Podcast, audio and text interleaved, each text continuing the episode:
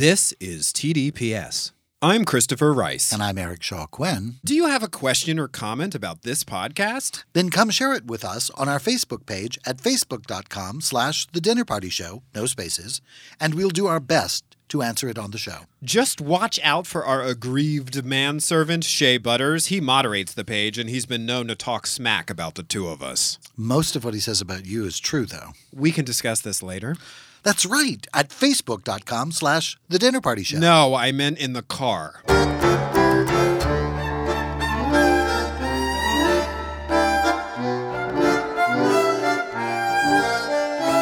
Hi, I'm Christopher Rice. And I'm Eric Shaw Quinn. And you're listening to TDPS Presents Christopher. And I gotta think, it's like I'm adjusting myself during our intro because what else does one do? At least I didn't let out a loud ripping fart, um, which is probably how it looked to Eric on FaceTime. Because if you are fascinated in that, oh, you're listening to TDPS presents Christopher and Eric, where Eric just threw me off my game, and our intro is ruined, and we should stop. no, I, and who are you, sir? Who are you looking I'm, at me over I'm still FaceTime? Eric Shaw Quinn, and this is Christopher and Eric. Eric. Ooh. All right. Intro complete with a few minor deviations. Yeah, I It was. the special edition. uh, a few episodes ago, we had a riveting introductory conversation about our new microphone stands, and uh, they are continuing to work out for those of you in the microphone stand community who have been waiting for, with bated breath for an update. Uh, but they allow me to adjust in my. They actually allow me freedom of movement, which I did not have before because I was bent over trying to talk into the mic. And apparently, I was speaking too loudly, as we learned recently when our sound designer weighed in on our process slash technique. Yeah, just Have I- once. Just well, I'm you know trying to be heard over my my shy and retiring co-host Eric Shaw Quinn, who never has anything to say. Everything's a competition. Everything is a competition. Okay. If you have been lured into listening to this episode because of the title, I'll just tell you before we get into it, because we have other little Eric and Chrissy things to talk about. Uh, we will be bringing you another installment very shortly of What's Science, Volume 3. That comes after 1 and 2. Um, but first, I want to explain to Eric Shaw Quinn, and it's not time for the theme music. Don't do the theme music yet. Keep Jordan Ampersand in the closet if that's possible. I texted you. It's a closet with glass doors. I texted you after I had watched the episode that I have been tasked with talking about. And do you remember what I texted you? Fasten your seatbelt or something like buckle up. Strap yourself in. Strap yourself in. Now, it's a rule here that Eric and I do not talk about the episodes before we start to record the podcast because we want to just we want to keep it fresh and real and alive. But I broke that rule and I texted him, and it was a warning. And what I meant was, um, you should probably bind yourself upright to the sofa cushions to keep yourself from going over sideways and falling asleep. Midway through the episode that you were going to watch. Well, fortunately, I have to take notes during these things, so that Uh-huh. that gave me something to focus on. Absolutely. And uh, also, in, in terms of our process here, because we know our party people love these glimpses into what's going on behind the microphones, if you will. Absolutely. on a previous episode, I was accused of um, what's the word we would use? Not frivolity, excess, or um, perhaps religious fervor on the subject of the porn All I said was brought to you by Godiva Truffles. And so, in case this episode starts to slow down and suck, I have brought the one, two, three, four remaining Godiva truffles into my little recording studio here. How many home. were there originally, Christopher? I'm unable to comment on that at this time. That is and when did you get them? This giant figure- box of truffles. Uh, I don't. We don't have those figures prepared for. Did you just get the one box? Just got the one box. Here's my favorite thing about the box. So it says Godiva, obviously, but then below it says Belgium, 1926, but it's italicized. So it's sort of like Belgium, 1926. Picture it. A box full of truffles on Chris's counter that doesn't last longer than two days. Sophia. Mm-hmm. Christopher do, does his Golden Girls impersonation. Yeah. Well, um, do you have any bantery things to talk about, or should we just get into the weeds, if you will? of- Bantery things to talk about. yeah, you uh, did I'm you sorry, make something there- for breakfast or Do you something? think there's something about this show that isn't banter? Is there an element of the show that is non-banter related? My sermons about sex work, you know, in the last episode. Uh, you know, that sounds not unlike most con- phone conversations that we have. So I'm not sure that that's that that's still moving outside of the. And what science is really sort of an ironic title. I mean, clearly we won't have any definitive answers uh, to that question with this week's episode. it really won't. It's more like what happened to science. I think yes. A, perhaps Where appropriate title. science might be a, a better. Are we ready for our I intro? think we're ready for our intro. Brandon Q, Jordan Ampersand, and go. And now it's time for another edition of What's science? All right, that is. Uh, if you don't, if you aren't familiar with Jordan Ampersand, you're one of the lucky ones. He's a character from the Dinner Party Show, our previous podcast, which you can find all the episodes of at He's still on thedinnerpartyshow.com. retainer. That's all I'm going to say about it. He's no longer on our insurance policy. However, we are saving a lot that's of money. for enough to pay his retainer. Yes. Okay, so if you are a, a masochist and or suicidal and you would like to watch the episodes that we are going to discuss today as part of What's Science, you're going to have to wait for me to well, flip these is- pages. This is answering a question that I was going to ask you on the air. What, what question is that? Just remind X in the air, remind me after you get done describing your episode, and I will tell you what my question oh, was. I want. I was hoping you would go first. I feel like this. Oh, is you want really me to go moment. first? All yeah. right. Well, Um, I really, w- I will go first. Um, Okay, let me say the I will- names of the episodes first. Forbidden Mysteries, Ancient Knowledge, and Lost Worlds. That we're going to talk about two episodes. I use that word liberally of that series. It is streamable on various platforms. If you'd like to watch first, stop now and go watch. However, we do not recommend it and cannot be held responsible for your response. Okay, those are all the legal disclaimers out of the way. Eric Right. Shaw Quinn, we're take not it away. responsible for whatever happens to your car while you're watching these episodes. Right. Okay, so um, if you want to watch beforehand, knock yourself out. But um, I, I think you'll probably get a full picture of everything the episodes have to offer just from listening to Christopher and to me describe them. Mm-hmm. Um, on today's episode, mine is what season one, episode two. Oh, you're always so yeah, season one, Yeah, episode season one, two, episode two. Yes. anomalies on the moon. Okay, I'd like to begin by reading the description of my episode. Um, it's called by anomalies, shifting blame onto the description. anomalies, Okay. anomalies on the moon. This is the description as it reads on uh, the Amazon Prime page. There is a hidden reptilian empire which consists of alien cultures and lost civilizations, comma. Their presence explains many of the myths of gods walking among humans. I think that's actually a comma place, but whatever. The reptoids may have sought out refuge underground after Earth underwent climate changes some 12,000 years ago, which I thought was ironic because I thought reptiles were cold blooded. So I thought if it was hot out, they would be happier about that. Anyway, um, there are many accounts through history of lizard people and snake like bipedals from Samaria to the Hopi Indians. That's the description. I'd like to open by saying absolutely none of that ever comes up again in this first ep- in this episode that I'm reviewing. There are no reptiles, no none of these aliens, none of this is ever mentioned again. This is the only time. That's why I wanted to read it now because it's never you will never see anything about it ever again um, if you watch the episode. Okay, so so that that was tempting. I was like, I felt like I really felt, and I will say when I read that, I was like, well, where are the anomalies on the moon? Mm-hmm.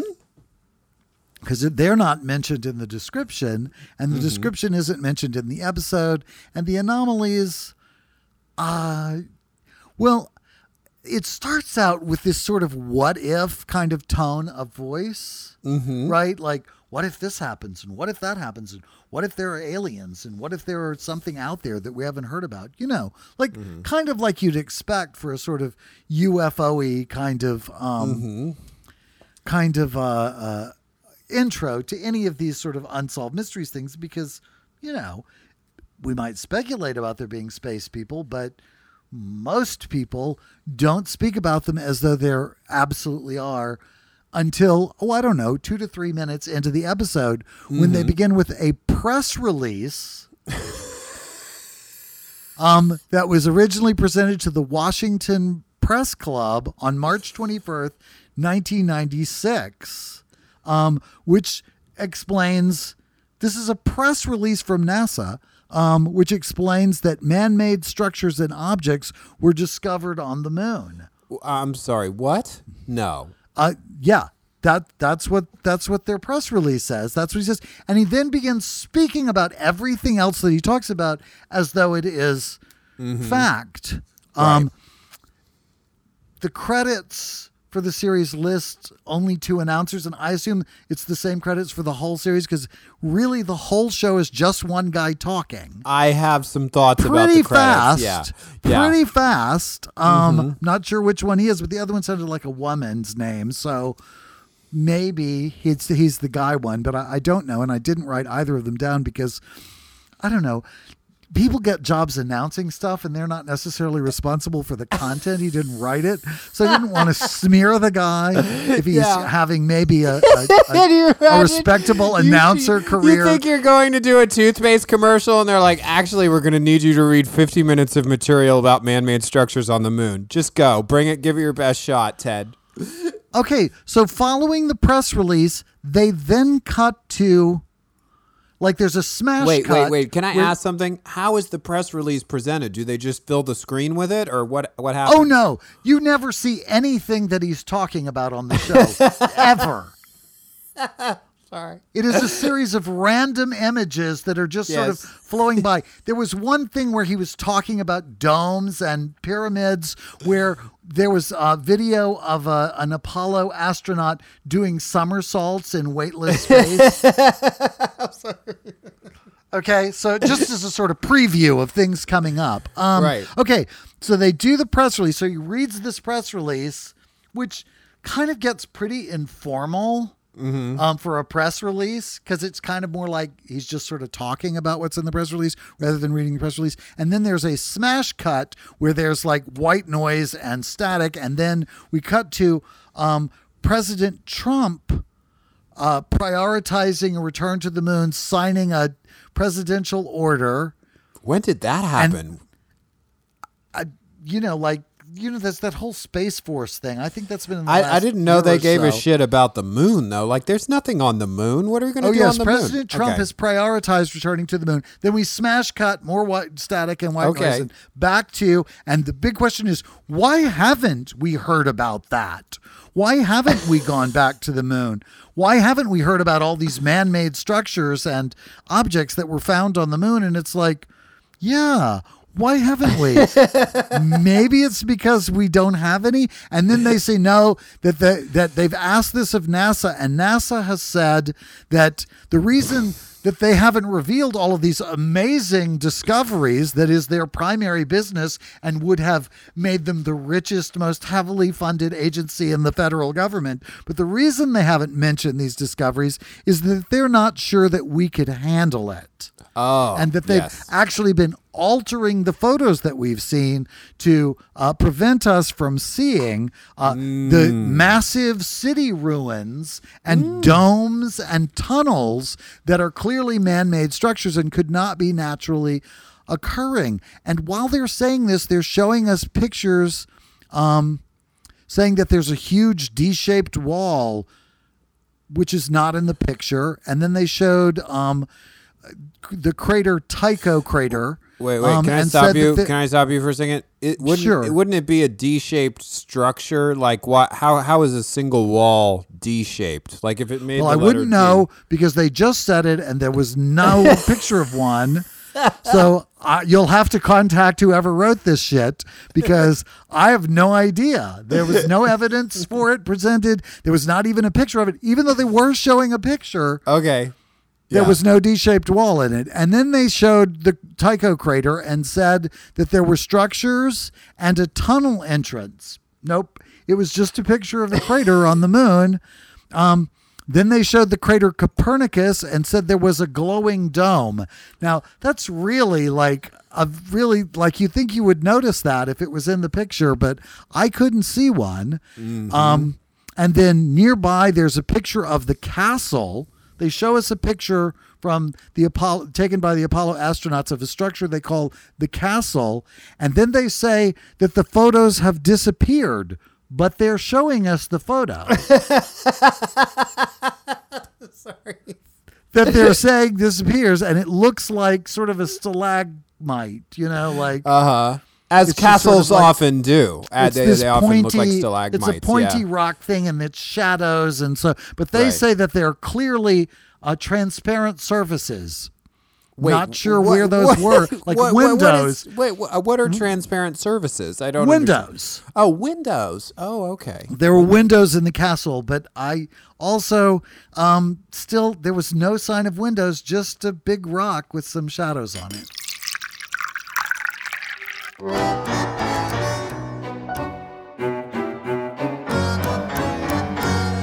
I'm Christopher Rice. And I'm Eric Shaw Quinn. And Eric and I aren't just podcasters. And bitches. That's right. We're also authors, and you can buy all of our books at www.thedinnerpartyshow.com or tdps.tv and wherever ebooks are sold.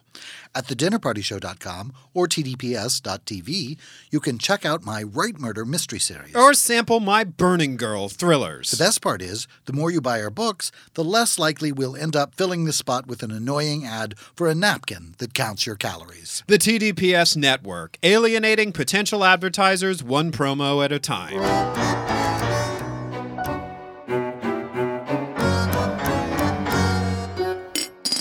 Okay, so um, then uh, they said that uh, the uh, that the folks from Apollo 12 said that the landing was observed by a shining rainbow pyramid.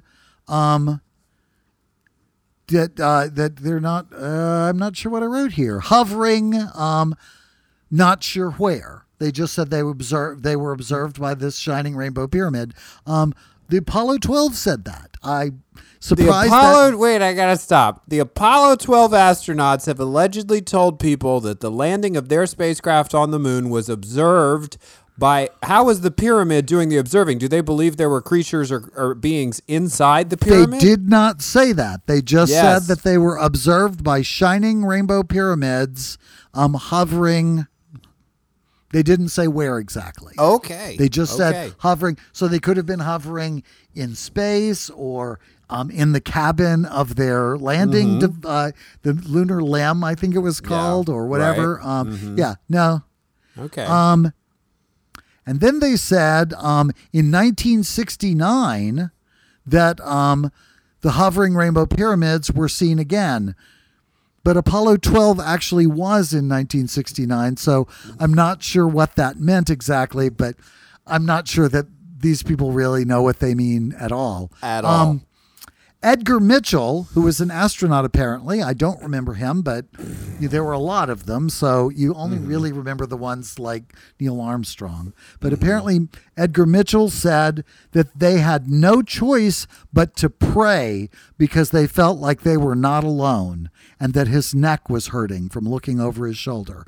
And I was like, all right, that's an interesting um, mm-hmm. Fact. this Um, this calls for a truffle. Uh, if the noises you hear are me eating a truffle. Yeah. Okay. Yeah. Um, NASA, apparently, according to our announcer, is panicking because they discovered cities um, and transparent pyramids as well as barefoot footprints on the moon. They're panicking because they've discovered stuff like. The reason the moon, I think they stopped landing on the moon was because it was just this big rock with you know dust on it and and didn't really present any mining opportunities and whatever. Right. Um, so then, because you know we we need to move to an authority, they go to a book uh, by George H. Leonard called "Somebody Else Is on the Moon." Which I think is the sequel to Good Night Moon, but they didn't say that.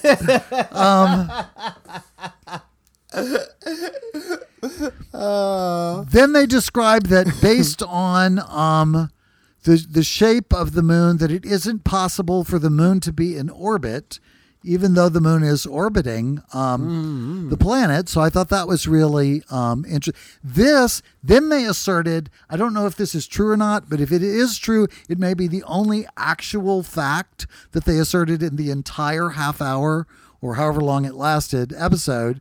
Um, and the only interesting thing that anybody ever said that um, that Earth is the only spot in the solar system where there is a total eclipse, because the way the moon is positioned, the distance the moon is from the Earth makes the moon almost exactly the same size as the sun, which is 93 million miles away, and the moon is more like 250,000 miles away. Um, but the, because of the position of the moon is almost exactly the same size on our horizon as the sun, and so it will actually block out the sun. So no other place in the solar system is, or any of the moons, like on Jupiter or Saturn, if you could stand I, I, on I them, which almost don't want to know how they interpret that fact. Uh, what do they think that means?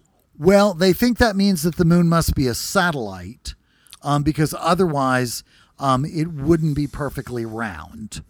Um, was their conclusion.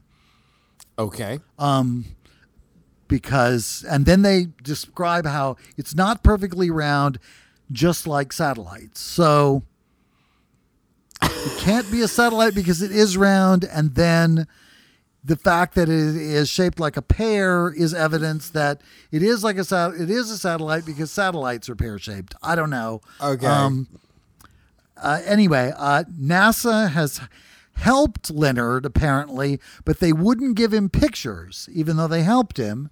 Um, and they didn't want to say anything, but they wanted them to say the stuff that was because they, they didn't want to say it themselves. They wanted him to get this and this means that they didn't want to say that there are elaborate, clearly human created structures on the moon. Is that the this?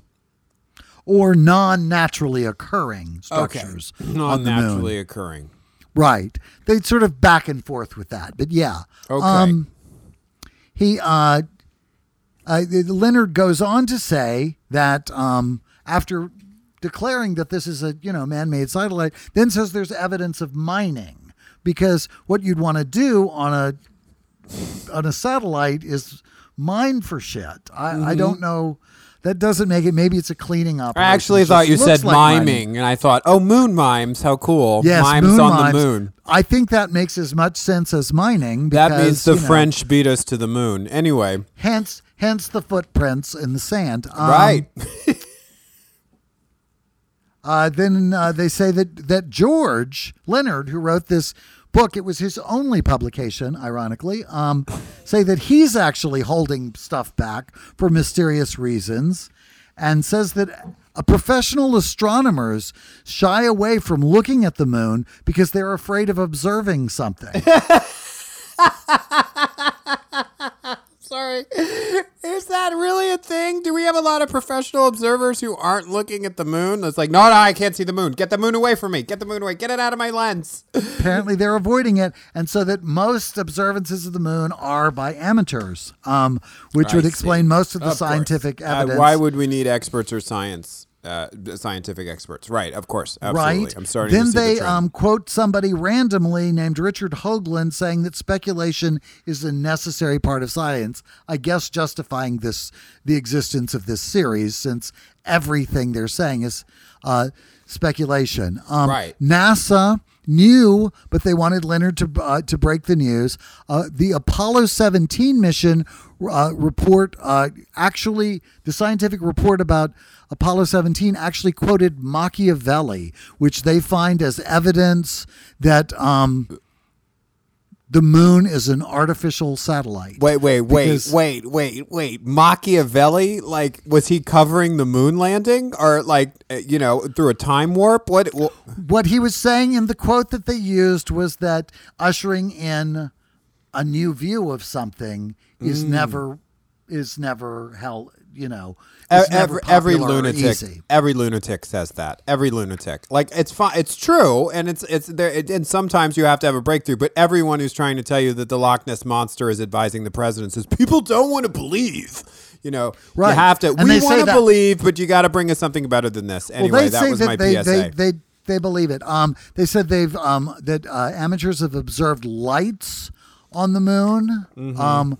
Flying objects and streets, like street grids. Streets. Um, what about traffic? traffic is the traffic bad on the moon? Because if it's not, Uh, they go. did not mention traffic, just street lights. Okay. Um, then they talk about um, the shard um, and uh, uh, something else, uh, some other structure that they said w- that were not pictured, but that are not natural. There, this is we've now gotten to a place where there's just scrolling pictures of Yes, flyovers of the moon Yeah, and yeah. what you call it. Uh, um, then they quote Neil Armstrong. I'm sure he's thrilled to be in this. Yeah. He's, they said that uh, he saw two UFOs on the moon.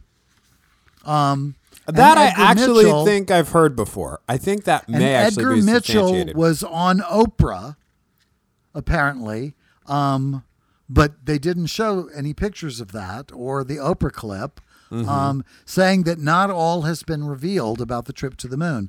Neil Armstrong said they that he saw two UFOs on the moon. I've heard that before, but I think the sources I've heard it from may be just as crazy as this one. So I'm I'm going to present that advisedly. But uh, you know, like, uh, I, listen, I'm not somebody who doesn't believe in UFOs, but I, th- this show, I just keep going because like we'll get to Well, the- mine and the yeah. thing that is really the thing that is challenging is they don't present any sort of evidence or speculation. They just Yeah. state all of this as though this is a foregone conclusion, like they're just reading me a press release. Okay, so then this is the you'll really love this part. Okay, I'm excited. So then they say, why did they stop going to the moon after Apollo 17?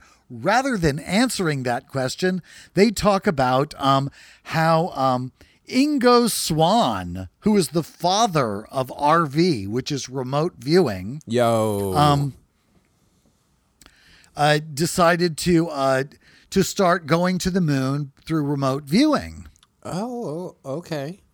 Um, Ingo originally saw a ring of rocks around Jupiter, which later turned out to be there.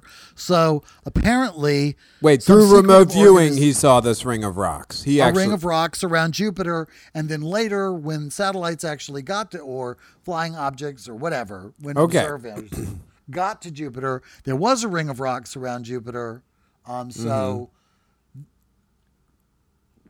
based on the accuracy of his predicting that there would be a ring of rocks around Jupiter, um, Ingo was brought in by some mysterious organization, somebody named Axelrod, um, to do RV on the moon uh, where he saw tractor treads and an atmosphere. I can't see our atmosphere, but apparently he could see one, which um, is an interesting aspect of remote viewing that I did not know about. Um, and that apparently, because they gave him coordinates on the dark side of Right. the moon, which is where all the mystery is, the dark side is very Earth like. Um, Oh, He saw 32 story uh, tall light towers, um, which I would think would be too far away to provide any light to the surface, but you know, Mm-hmm. uh, maybe things are different in the atmosphere on the moon. Um, he saw lights, machinery, and saucer like structures, tractors, and obelisks. And of course, the ever popular mining, which they keep bringing up even as they're trying to prove that it's a satellite. And I don't know why you would do mining on a satellite. Um, the big revelation from the RV, the discovery was that the aliens are psychic. This is a trend. Because I hear this all when the he time. when Yeah. he encounters them, when he sees them through remote viewing on the Earth, they become aware that he is observing them, Mm-hmm. and Axelrod calls him back because the they're able to psychically bond with him, and he doesn't Well, want to get in trouble wait, with wait, the wait. aliens. Axelrod is like a corporation that controls these No, view- he's a guy. His name is Axelrod. Oh, he's the sort of like scientist who Irving oversees Axelrod. Irving yeah, he's Axelrod. the one who he's in charge of the secretive organization that has kind of sort of quasi kidnapped Ingo and brought him in to do the RV. So then they point out that Neil Armstrong has said that aliens told us not to build on the moon, which is why we didn't go back after 17 because we couldn't do any mining or building there. Um, and apparently the CIA is in charge of the cover up. Of course, of course. And we stopped going to the moon because the aliens are living on the dark side. Okay. And that's the big conclusion of the episode that's supposed to be about reptile um, aliens. And then, and this was maybe my favorite part of the show, they had run out of um, narration and credits, uh, but not music. um, so there's three to five minutes of music with rolling footage of the this kind of of the surface of the moon and astronauts doing somersaults and the what call it while they run out the last of the music. Uh-huh. And then that was the thing. But the big takeaway was we stopped going to the moon because the aliens are living on the dark side. Okay.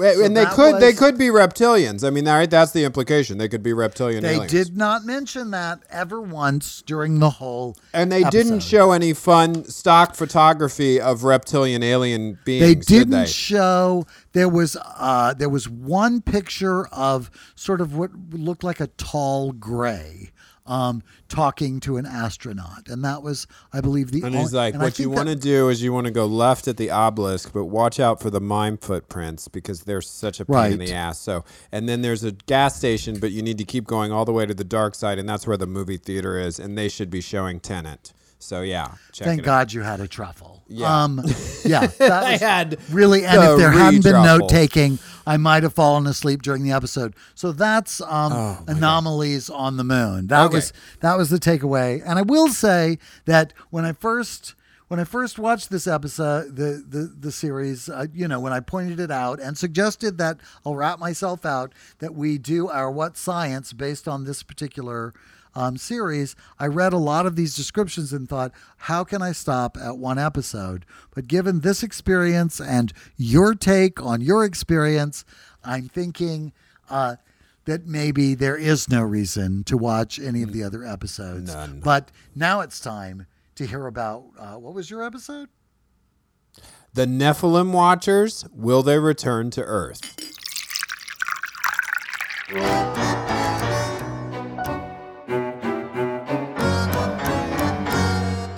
I'm Christopher Rice. And I'm Eric Shaw Quinn. Do you have a question or comment about this podcast? Then come share it with us on our Facebook page at facebook.com slash the dinner party show, no spaces, and we'll do our best to answer it on the show. Just watch out for our aggrieved manservant, Shea Butters. He moderates the page, and he's been known to talk smack about the two of us. Most of what he says about you is true, though. We can discuss this later. That's right, at facebook.com slash the dinner party show. No, I meant in the car.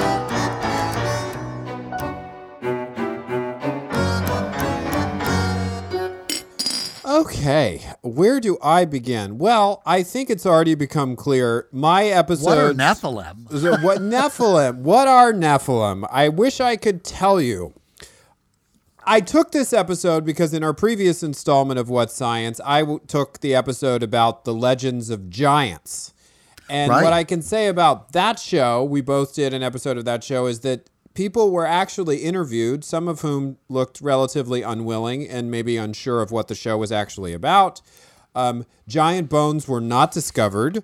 Um, tombs of giants were also not discovered, but there was at least some level of camera work and editing. This is, if it's not already been clear to our party people from your description, basically a guy with some video editing software, a membership to some stock photography and stock film footage websites, putting together whatever the fuck he wants on the topic of whatever the hell he feels like talking about.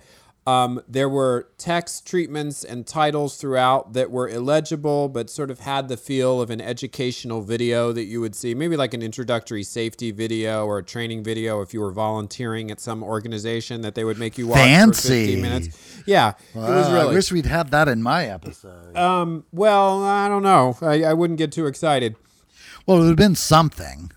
the the idea here is that there have been throughout I'm, I'm going i'm so ocd i'm going to give more structure to this episode than it actually had and part of that is because i sort of drifted off it was only 30 minutes long and i don't think i have ever pressed pause to see how much is left as many times as i did during those 30 minutes once it became clear Yeah. that it was just a guy talking at me and in this, as you noted in your episode, this unbelievable, as if all of this, as if you were just summarizing the history of the Civil War, right? Like all of these completely outrageous, preposterous theories just recited in rapid succession as if they were facts.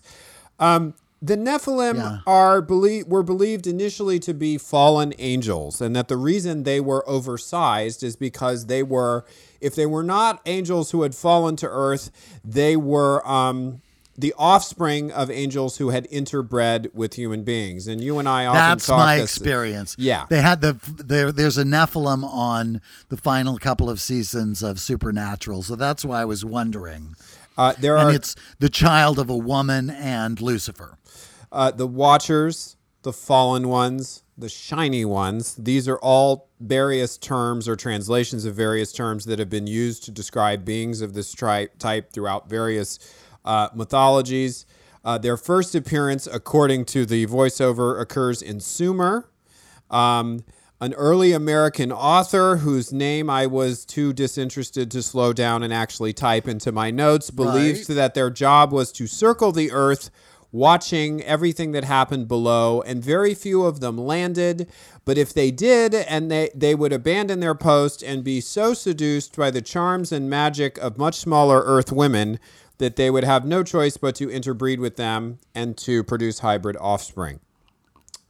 Uh, similar to the use of Neil Armstrong in your episode, this episode attempts to use a cheesy still image of Carl Sagan and a quote in white and red text, which is b- basically illegible on the screen next to him, to imply that Carl Sagan's interest in the Sumerians might actually imply some sort of endorsement of the absolute lunacy espoused in this episode, which it actually does not. Ah. Carl Sagan was a very famous astronomer who had very little patience or traffic with the paranormal or the unexplained, despite writing fiction about.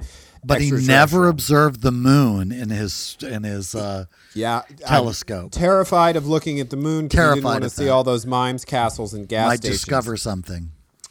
The point that Carl Sagan did make about Sumer, which the episode isn't quite sophisticated enough to really follow to its conclusion, is that there were very few cultural connections between Sumer and the rest of the world. Their specifically their language was very different. It doesn't have a lot of ties to anything that would be considered Indo-European today. So the implication there is that it was an alien colony, is basically what they're trying to say. That it does, that the, a special race of beings were interacting. The. I mean, they didn't people just there. say it. I, they sort of said it, but by the end of the special, they have introduced so many ridiculous theories for what the Nephilim actually are or could be or what they've done that it kind of got lost in the crowd, to be honest with you. Yeah. Um, there's a there's an enormous effort to document every glancing mention of any oversized or large being throughout any religious text on the planet. This is when my eyes started to glaze over. Um, Genesis calls them the sons of gods who fell for earthly women.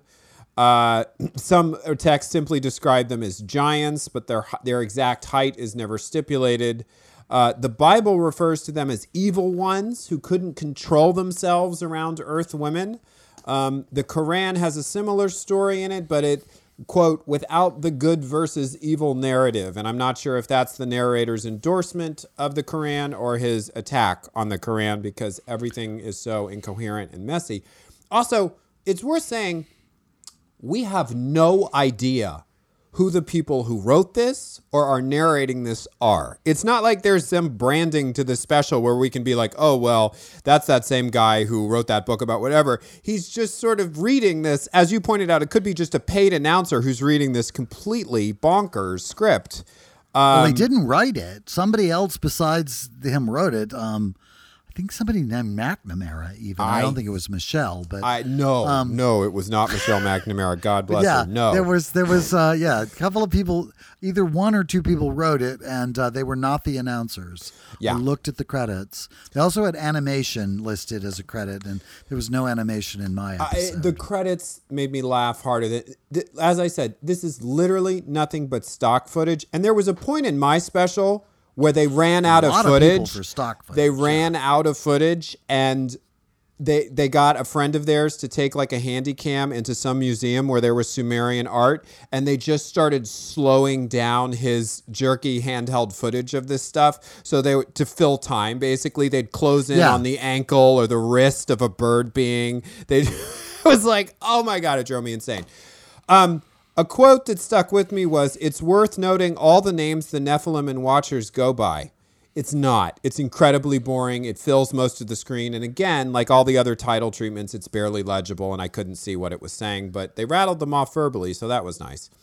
So there's eh, basically a big part of the mythology is that um, God sent a deluge in the form of a flood. We've all heard of it. It's the one Noah managed to kind of surf through on a Christian craft. Uh, the flood account pops up in every ancient culture, and it's associated heavily with the wrath of gods.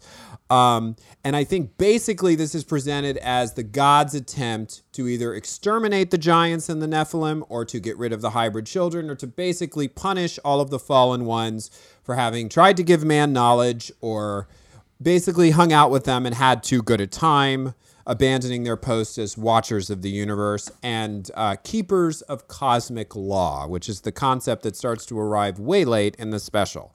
That the, the, the Ah. basically this never law enforcement. Yes. Cosmic law enforcement. Yes. Um, then we start to talk about the Book of Enoch. Have you ever heard of the Book of Enoch?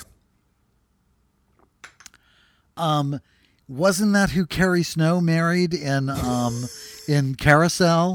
I don't think E- so. Enoch Snow. When Enoch Snow. I marry Mr. Snow. What a day, what a day. Now he's the one who sings Geraniums in the winter, hydrangeas on the lawn. You know that one. Yeah, that one. And I rather Enoch- I would have rather have heard from him. No, no, no. They were um, Oh, the wrong Book Enoch, of Enoch. sorry. The Book of Enoch is a book of the Bible that many say was expunged because it depicted heaven as being occupied in part by morally questionable beings. And they claim that the Catholic Church Heaven? Yes, they claim that the Catholic Church wanted heaven to seem really hunky dory and like a place you really wanted to visit eventually so that you would do what the Catholic Church said. So they got So rid of the Book of. Enoch. They got rid of everything the Book of Enoch said about angels and the idea that an angel could fall was itself heretical. So okay, so then they shift to the devas, which are what they are what these beings are allegedly called in Hinduism and Buddhism, which is I guess another term for them there is the shining ones. So at this point, I mean the, the, the graphic imagery sequences are getting really strained. They they have some footage of a little garden angel that it looks like they picked up from Home Depot with some tea candles burning behind her, and then a few minutes later they just reverse the image to make it look like a different angel, and they start showing that. Um, Clever. yeah. So then we've kind of exhausted most of the angel stuff at this point, and I'm having trouble paying attention. So then we get into, and I bet you know what I'm going to say. Have you ever watched the show Ancient Aliens? Have you ever heard of the ancient race of colonizing aliens that are supposedly giant and came here from far, far away? And are the re- have you ever? I don't know that I necessarily have. I mean, the chariots of the gods kind of thing. I or- think that's close. The Anunnaki. The Anunnaki. Oh. yes. Oh, right. That uh, that sounds familiar. That name does. I didn't know they were giants. Yes. Well, they were supposedly very tall and lived very long and had aerial transportation in a time when most people were like clinging to rocks to survive. Uh, Did they also observe people going to the bathroom in caves? Is that the Anunnaki, or was that a different? I wouldn't put it past them. No, That- no, those was are the, we talked about those. The Lemurians. Different. Different. I think the Lemurians are actually it. more contemporary than the Anunnaki. Okay, so I didn't mean to, to get you off topic. I know No, no, no. that this, you have a you're building towards a big thesis. I, I'm I'm building towards um, the end of this episode, which is something that we should all be excited about. Uh, they they claim that the Anunnaki spacecraft appear through um, appear in art throughout history, and to prove this, they close in on an element of a medieval painting that does not look at all like a spacecraft, and then they juxtapose it. They um, juxtapose it, I should say, with a piece of what they describe as Native American art that depicts like a sort of stylized, appropriated Native American headdress and something that's maybe an alien. And I think the term Native American art is being used loosely here because it looks like some white lady painted it and sold it to a gift shop in Wyoming that's nowhere near an actual reservation. But uh-huh. the basic term is tall knowledge givers. That's how the Anunnaki were described consistently throughout history. And you. And me, a tall knowledge giver? Are you calling me a tall? You and the Anunnaki are described as tall knowledge givers. You used to teach at Parsons, didn't you? I taught at Otis. Thank you. I taught a, Otis. a course at Sorry. Otis. Absolutely. And I often give you knowledge when you're confused or misled about something. Tall, tall knowledge giver. Absolutely. You're very helpful. And then the narrator, who has Or sometimes just entertaining. who has never identified himself, the, nar- the narrator says, and I am quoting, after 40 years of personal research, it's evident that these groups of beings exist. And I'm like, who are you? Why should I put any premium on your personal research? You're talking about, I, I mean, like, you- where was this research done? YouTube? Like, what are you talking about? So, Well, this he didn't say it was his research. He just said it was personal research. personal research implies that it's research conducted by him, possibly without peer review, any sort of scientific think- or intellectual I rigor. I think you may have inferred that, but I don't think that he implied it. He just said after 40 years of personal research, which could be anything. yes, absolutely. Like it could be personal research. It could be the people from the Trident uh, Gum com- Corporation asking four out of five dentists because that's got to take a long time. Maybe 40 years, probably not that long, but you know. Four you out of five Anunnaki would like you to stop calling them fallen angels because they find it Yeah, offensive in erasing. Yeah, maybe so. Okay, so there. This is the moment in the special where they've run out of the footage, or they couldn't afford any more stock photographs. So the handheld camera of the museum stuff starts to happen. They start to close in uh-huh. on all that stuff, and then they decide to do a summary, which is like, oh, that's great. And the summary is when the narration really goes nuts. And this was my favorite quote. I was really sort of not looking at the screen anymore when he said this, but it's, but this was so choice it drew me back. He says. It's when we come upon the story of the Apkallu that we really become enthralled in the Nephilim Anunnaki saga with reason, cause, and effect. Yeah, you speak for yourself, Miss B. That's right. I was like, I'll tell you when I'm reason, enthralled. cause, and effect. Um, and then the next quote for the purpose of posterity, let's recount the names of the seven Apkallu. And at this point, I have to admit that, like, I don't fucking know who the Apkallu are because it was like 30 seconds where I just drifted off, and I am not rewinding this thing. Like, I am on a, I am on a march to the end. I am strapped to my sofa cushion so I don't go over sideways. Nah, that makes so much more sense now. But and and so the Anunnaki apparently came from the planet. This is the more the additional information about the Anunnaki actually got my attention again. They came from the planet Nibiru, which I think is also a form of hot oil massage. Um, or is that Niru? I don't know. It's different. Or no, Nehru is. I, anyway, it's a lot. There are a lot. I'm, I, I was really confused at this point. Um, Uh huh. but they believe that this planet is actually Planet Nine, which was discovered in 2018. Uh, Was there a Planet Nine discovered in 2018? I think that there is still like looking for uh, there is there is another large body near Pluto that I was actually reading an article about recently, but I don't know that I can say definitively if Okay. a planet nine because there are still like if there are nine planets currently, you have to be counting Pluto, and if if there are not, then if you're not counting Pluto, then we're down to eight again. Okay. So I don't think there's anything been discovered that they've officially And, and we, declared. we the do not want to weigh into the Pluto controversy because we know what happened to Neil deGrasse Tyson when he tried to Yes, I do not decertify Pluto. He got death threats from children. I have I have no opinion on it. I'm just saying. Okay. that yeah, I think Pluto was nine until it got sort of maybe made into a dwarf planet, and then now we're back to eight. And I don't think they've declared anything else nine yet. Yes. Okay. So here's where I got lost and sort of never made it back. The, Okay. The gravitational tides of this planet, the Anunnaki's planet, Nibiru, Nehru, Niru, Nuru, whatever it's called, the gravitational tides caused by their planet's proximity to ours caused the great flood that we talked about, the wrath of gods. So it's unclear to me if they if if their planet's tides was go- were going to cause a flood on our planet, it seems like they would need to be really close. Now, I'm no astronomer, and I will go to hell before I take any astronomy lessons from this pile of shit.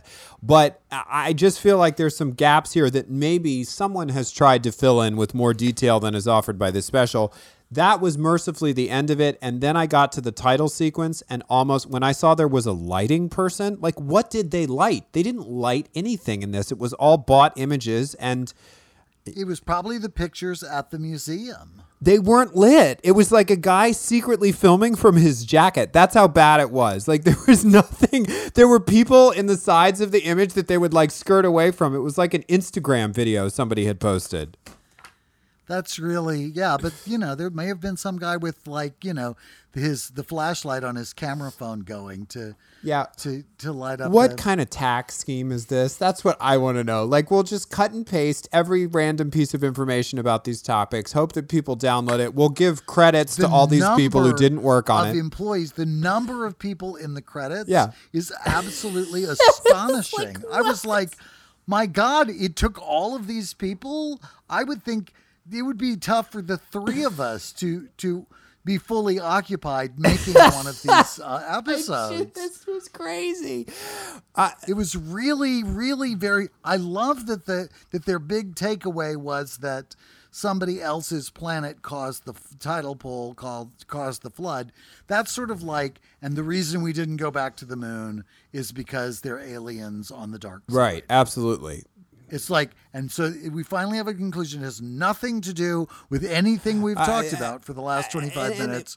But this is our conclusion based on this scientific, spurious scientific nonsense. And I so like I I gotta say this, and I always say this because you know this is my thing. I am not a professional skeptic. I'm not about that. I want to believe, but I need you to bring me something. Right. But like, you, if if the only thing supporting your theory is a bad explanation for why we don't know something that we already clearly know, like that there's nothing on the moon and it's why we didn't go back. If there was any p- for profit opportunity on the moon for anyone, we would be on the fucking moon. There would be oil rigs on the moon right now with Halliburton's name on the side of them. That's Like- that's my impression. Yeah, But like there are things that are unexplained. Like the Phoenix lights are unexplained. We do not Right. have a good explanation for the Phoenix lights.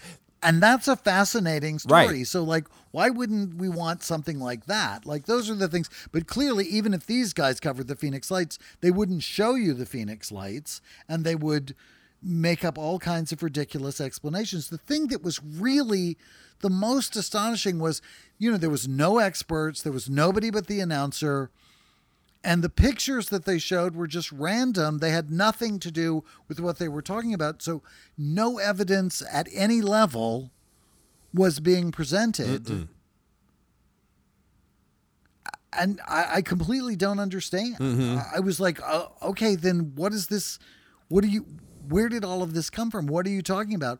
Why are you talking about it? What it was, you know, it was, what science? it was really, it was really, you know, go wow. Speaking of which, Brandon, you should probably play the Jordan Ampersand outro right now.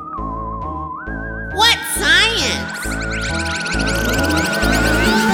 Yeah, Jordan Ampersand taking us out on what science. Yes, absolutely. I completely agree. And um, I, you know, in this day, I'm, I'm going to get a little political right at the end. In this day and age, we need science. We need scientists. We need actual experts. We need people who are qualified. And there is something about hearing this sort of conspiracy driven, baseless crap that really touches a nerve with me. But at the same time, I, I am thirsty and hungry to be presented with actually compelling evidence of paranormal mysteries.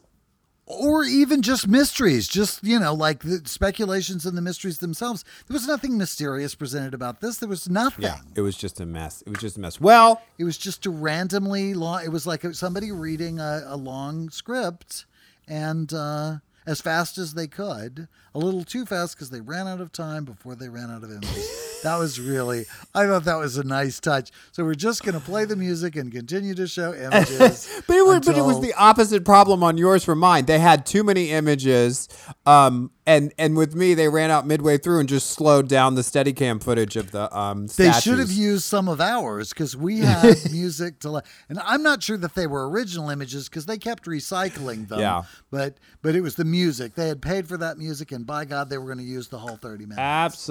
Absolutely. so what's next time, Christopher? Now that we're Next time, that, well, I, you know, I forgot to mention something at the top of the episode that's really fun, which is that um, I was recently a guest on the Big Gay Mystery podcast with host Brad Shreve. Oh, when is that? Uh, that posted. No, I think just- it's already posted. I think it posted on December, uh, September fifteenth. Excuse me. So December. December. what day is it at your house? they don't know what month it is. I just know there's a lot of Anunnaki here. Um, so yeah, check out my uh, interview on the Big Gay Mystery podcast, and um, True Crime TV Club is back next week.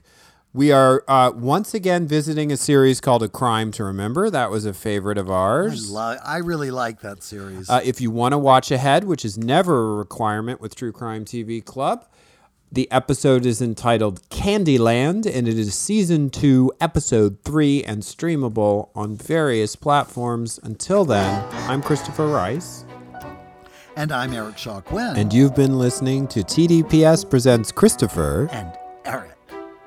Thanks.